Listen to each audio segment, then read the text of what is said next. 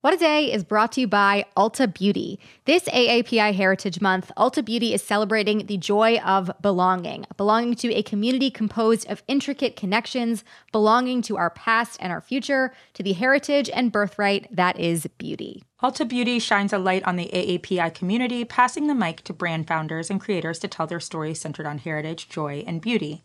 They carry AAPI owned and founded brands like Live Tinted, Peach and Lily, Glamnetic, Tree Hut, and more. Shop AAPI owned and founded brands at Ulta Beauty stores and Ulta.com.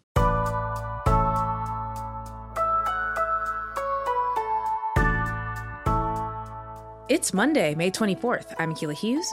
And I'm Gideon Resnick, and this is What a Day, where we just want to say preemptively we're not looking to hire Rick Santorum now that he's off CNN. Yeah, we don't have any need to rehab Republicans and say racist things. Uh, you know, we don't we don't need a quota. We don't have any part of that.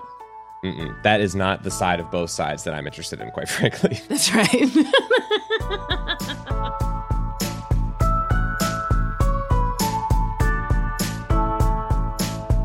On today's show, a delicate ceasefire continues in Israel and Palestine, plus we'll have headlines.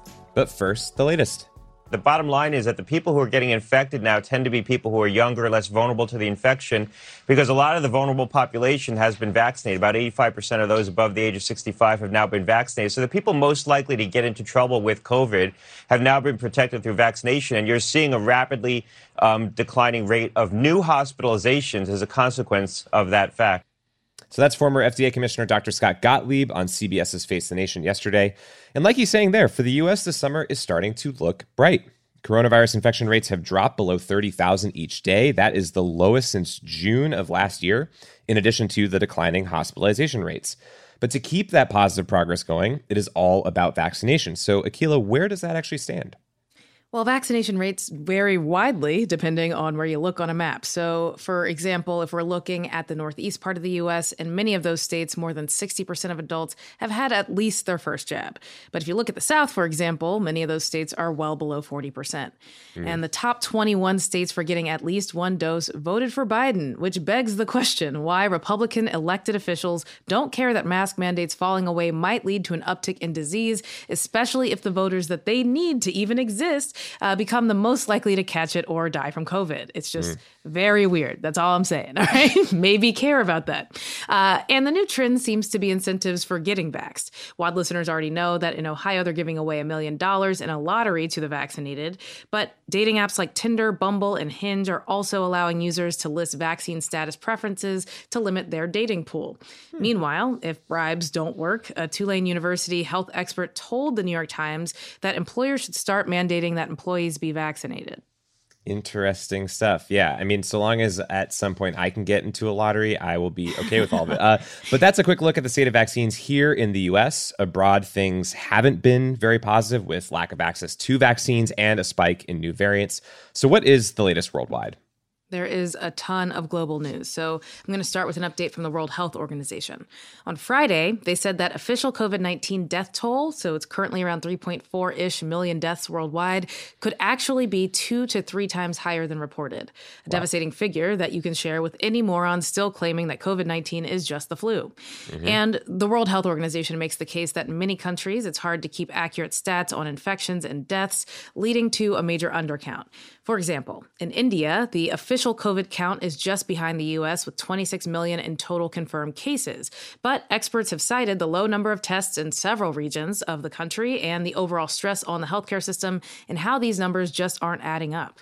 Yeah, there seems to be an agreement that it's definitely quite a bit higher. And so, keeping with India for a second, in addition to being a major epicenter for the virus, there's a new fungal threat that's complicating things there. What have we learned? All right. So, right now, the country is seeing 240,000 plus new cases a day, which is a decline from the 300,000 new daily cases from the week before. Although, again, that could all be an undercount. But there are new worries about a fungal infection there called mucormycosis that is caused by exposure to mucor mold. And hmm. mucor mold can be found a lot of places in soil, air, and even in the nose and mucus of humans. It spreads through the respiratory system and can break down facial structures, which sounds terrible terrifying. Uh, but according yeah. to the AP, there have even been instances where surgeons have had to remove a patient's eyes to stop the fungus from reaching the patient's brain. Ooh, horrifying, horrifying stuff. Yeah, the scariest stuff on earth. Uh, Yeah. And the disease is not considered contagious, which is great, but there have been more than 9,000 cases and 250 deaths in the past little while, which is leading medical experts to believe that COVID's weakening of the respiratory system makes contracting and dying from the disease more likely. There is a drug that treats it, but there's a shortage of the drug because of the huge influx of cases. So there's more to learn there, and we're going to keep with it as the pandemic continues on. But now let's turn to our other big story the situation in Israel and Palestine. So, Gideon, where do things stand there now? Yeah, so we left off at the end of last week with the ceasefire that was reached between Hamas and Israel after 11 days of violence. Mm-hmm. And during those 11 days, more than 240 Palestinians were killed, including many children, as well as 12 Israelis.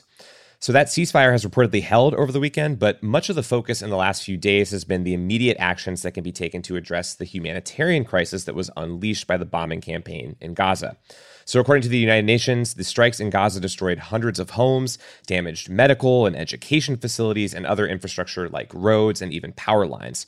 Tens of thousands of Palestinians have been displaced. The president of Egypt, which has been involved in the ceasefire agreement, reportedly pledged $500 million in the rebuilding efforts so far. And then where do things stand on the US side of things? So, obviously, there's been a lot of criticism about the response from the Biden administration lately. Yeah. So, as the Washington Post notes, the involvement of the United States might get somewhat complicated. So, the US and other countries that say they want to assist in rebuilding efforts have also said they don't want to work with Hamas. Biden said last week that the aid would be coordinated with the Palestinian Authority instead, though their governance is not in the Gaza Strip, so it's unclear how much they would actually be involved here.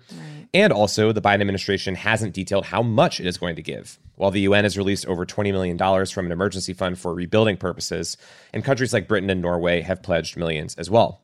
But Akilah, it's also sort of broadly unclear how the whole rebuilding process will go given a blockade imposed by Israel on most construction supplies entering Gaza.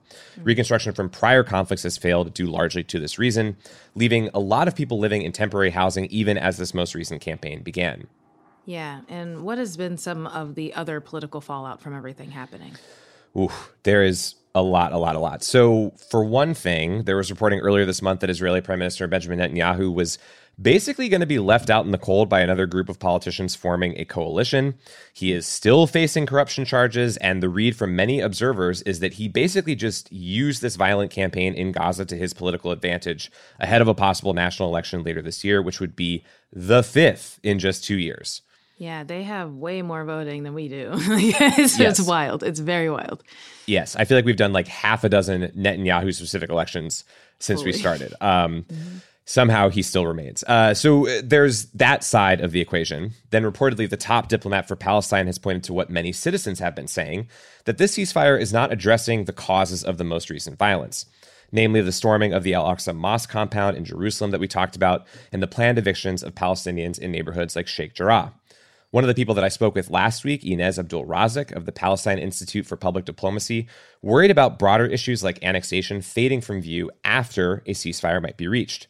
So there was initially a ruling scheduled by the Israeli Supreme Court for earlier this month regarding Sheikh Jarrah, but now that is reportedly set for the coming weeks. Then on Al Aqsa, there were reports after the ceasefire was reached that Israeli security forces got violent again in the past few days with Palestinians who were there worshiping and reportedly shepherded Jewish settlers into the compound. And finally, stateside, a number of U.S. Jewish organizations asked the White House to take measures against more instances of anti Semitic violence in the U.S. in recent weeks. All right. Well, one more thing before we move on here. What was the latest update on this big arms sale from the U.S. to Israel that faced a lot of congressional opposition? Yeah, so here's what Secretary of State Antony Blinken had to say about that yesterday on ABC's This Week. First, the president's been equally clear. We are committed to giving Israel the means uh, to defend itself, especially when it comes to these indiscriminate rocket attacks uh, against civilians. Uh, any country would respond to that, uh, and we, we're committed to Israel's defense. At the same time, uh, any arms sale is going to be done uh, in full consultation with Congress. We're committed to that, and we want to make sure that that process works effectively. Yeah, so Akilah, doesn't seem like that deal is going to stop. Hard to say, but it doesn't sound like it. Uh, Blinken is set to travel to the Middle East in the coming days, so we'll be following that and all the aspects of this story. But that is the latest for now.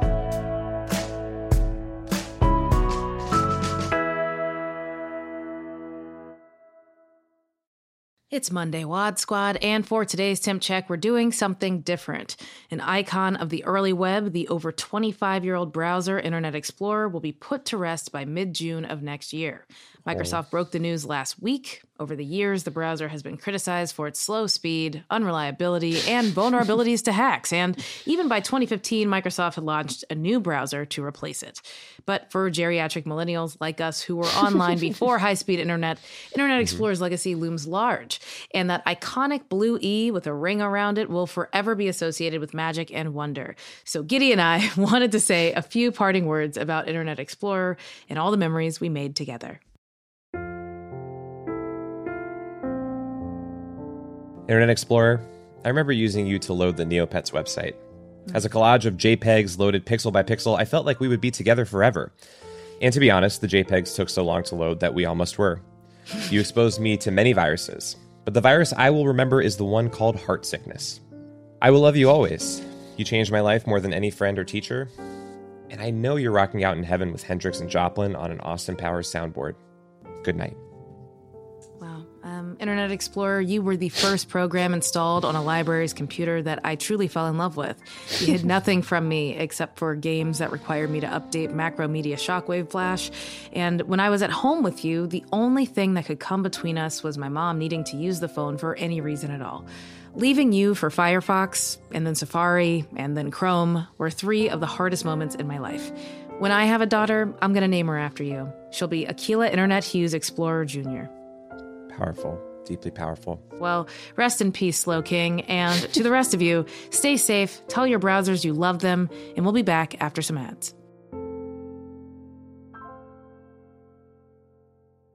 What a Day is brought to you by Bouqs. This Mother's Day, give mom her flowers. She absolutely deserves the best, and that's why you should send her farm fresh flowers from Bouqs. That's short for bouquets. Bouqs has modern designs and unique flowers you can't find anywhere else. And with 20% off, you can send some to mom, your wife, your auntie, even your granny, okay? Anyone who deserves flowers in your life mm-hmm. It doesn't have to be holiday specific. You get flowers, you're getting flowers, everyone's getting flowers. Go to Bouqs.com and use promo code WAD for 25% off. That is B O U Q S dot com, promo code WAD, Bouqs, promo code WAD. What a Day is brought to you by Fast Growing Trees. Fast Growing Trees is the biggest online nursery in the US, with more than 10,000 different kinds of plants and over 2 million happy customers. They have everything you could possibly want, like fruit trees, palm trees, evergreens, houseplants, and so much more. Plus, Fast Growing Trees makes it easy to order online, and your plants are shipped directly to your door in one to two days. And along with their 30 day Alive and Thrive guarantee, they offer free plant consultation forever. We love fast growing trees here. I keep telling you that the mini plants that I've gotten from these folks are yet hanging on. Um, and that's not because I have a green thumb, okay? This spring, Fast Growing Trees, they have the best deals online, up to half off on select plants and other deals. And listeners to our show get an additional 15% off their first purchase when using the code WAD at checkout. That's an additional 15% off at fastgrowingtrees.com using the code WAD at checkout. Fastgrowingtrees.com, code WAD. Offer is valid for a limited time. Terms and conditions may apply. This show is sponsored by BetterHelp. Therapy is a safe space to get things off your chest and to work through whatever's weighing you down. If you're thinking of starting therapy, give BetterHelp a try. It's entirely online and designed to be convenient, flexible, and suited to your schedule. Just fill out a brief questionnaire to get matched with a licensed therapist and switch therapists anytime for no additional charge therapy is great for you know you know that thing that just is like sitting on your shoulder you can't get over it and you just sometimes need somebody to talk through it with therapy can be helpful for that you all okay You got to get it off your chest, you know? And you can do that with BetterHelp. So visit betterhelp.com slash WAD today to get 10% off your first month. That's 10% off your first month at betterhelp, H-E-L-P dot com slash WAD. Let's wrap up with some headlines. Headlines. On Sunday, the government of Belarus sent a fighter jet to intercept a commercial flight and forced the plane to land to detain a single passenger. 26 year old Roman Protasevich, a journalist who ran the popular opposition outlet Nexta, was headed to Lithuania from Greece. Nexta was used during the last year's anti government demonstrations and became an organizational tool for the opposition. Ryanair says that when the plane was over Belarusian airspace, air traffic control notified the crew of a potential security threat on board and ordered the plane to be grounded. Authorities, though, found no explosives on board, and after Protasevich was detained, the plane continued on its path. Critics of the Belarusian regime call this an act of terror and a kidnapping. Protasevich's current conditions are unknown, but other passengers on the flight said he told them he expects to be executed. Jesus. Well, here's how we're treating journalists in the U.S. Emily Wilder, a junior level news associate at the Associated Press, was fired last week following a right wing smear campaign that surfaced her pro Palestinian advocacy. Wilder had been working at the AP for less than three weeks, but after the Stanford College Republicans unearthed old tweets and called her an anti Israel agitator, and conservative outlets and politicians piled on, she was terminated. The AP mm. claims that Wilder was fired for violating their social media policies, but according to Wilder, they didn't specify which ones. Wilder, who is Jewish, said an AP editor had reassured her she would not face punishment for previous activism and believes the AP fired her in response to right wing criticism. Yeah, and yet Chris Cuomo still making the big bucks. Right. Yeah. Cancel culture is only real if you're a, a young woman. mm-hmm, mm-hmm. Texas schools might have to present American history according to the buried 1940s Disney movie model after state lawmakers approved a bill this weekend to effectively ban the teaching of critical race theory coasting on a wave of outrage from conservative lawmakers with the 1619 project from Nikole Hannah Jones. The Texas bill specifically bans lessons that would cause students to feel discomfort or shame on account of their race or sex. Turns out facts do care about your feelings. a lot. yeah. Uh, and it also says that if teachers discuss current events or controversial social affairs in classrooms, they have to discuss them from diverse and contending perspectives. An example of this would be to say racism exists, but it also doesn't. Uh, the bill is widely opposed by teachers who say it would stifle important conversations, and it was previously approved by the House but rewritten in the Senate. In all likelihood, it will be signed soon by Governor and dedicated ally to COVID, Greg Abbott. Ugh. Well, the LA band, the Linda Lindas, are proving that you don't need to be old enough to attend your own shows to rock insanely hard. They Hell got yeah. signed by punk label Epitaph Records over the weekend for their song Racist Sexist Boy that went viral last week.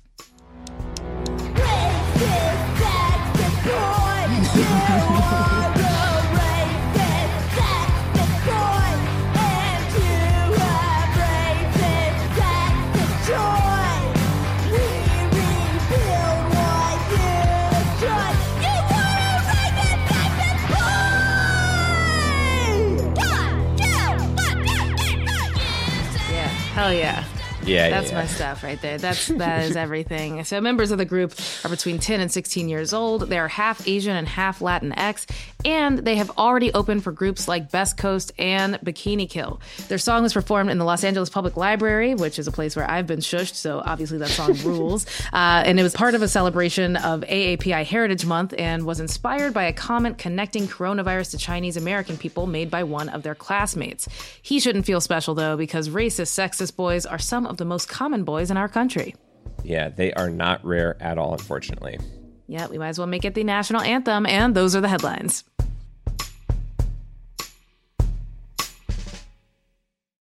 One more thing before we go. On the latest episode of With Friends Like These, host Anna Marie Cox is joined by former mayor of Tallahassee, Andrew Gillum. After 14 months of sobriety and stepping away from politics, Gillum sits down to discuss his recovery and the work he's currently doing to destigmatize mental health issues. Check it out by subscribing to With Friends Like These wherever you get your podcasts. That is all for today. If you like the show, make sure you subscribe, leave a review, listen to the Linda Lindas, and tell your friends to listen. And if you're into reading and not just actual history without being afraid of it like me, What a Day is also a nightly newsletter. Check it out subscribe at crooked.com slash subscribe. I'm Akilah Hughes. I'm Gideon Resnick. And, and remember, remember, Internet, Explorer. Explorer. It's a great, great place to explore, you know, one page a day. Exactly one. Every single day. That's it. That's your mm-hmm. max.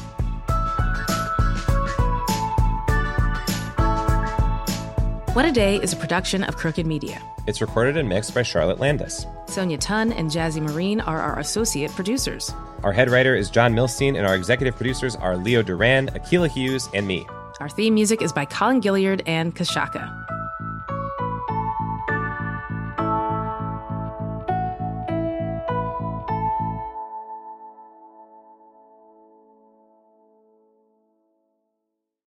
As a chef and a restaurant owner, I'm as meticulous about my cookware as I am about my ingredients. That's why I love Made in Cookware. Each pan they make isn't just designed to perform, it's crafted to last. As a mom, I love that I can trust Made in. It's made from the world's finest materials, so I can feel good about what I'm feeding my family. I'm Chef Brooke Williamson, and I use Made in Cookware. Escape to Ocean City, Maryland, and discover a place that just feels lighter, where every day feels like Saturday and French fries are a food group, where flip flops are always in fashion and seafood is always in season, where the boardwalk is bustling and the beach is right outside your door, where you can rise with the tide and feel like a kid again. Ocean City, Maryland, somewhere to smile about. Book your trip at ococean.com.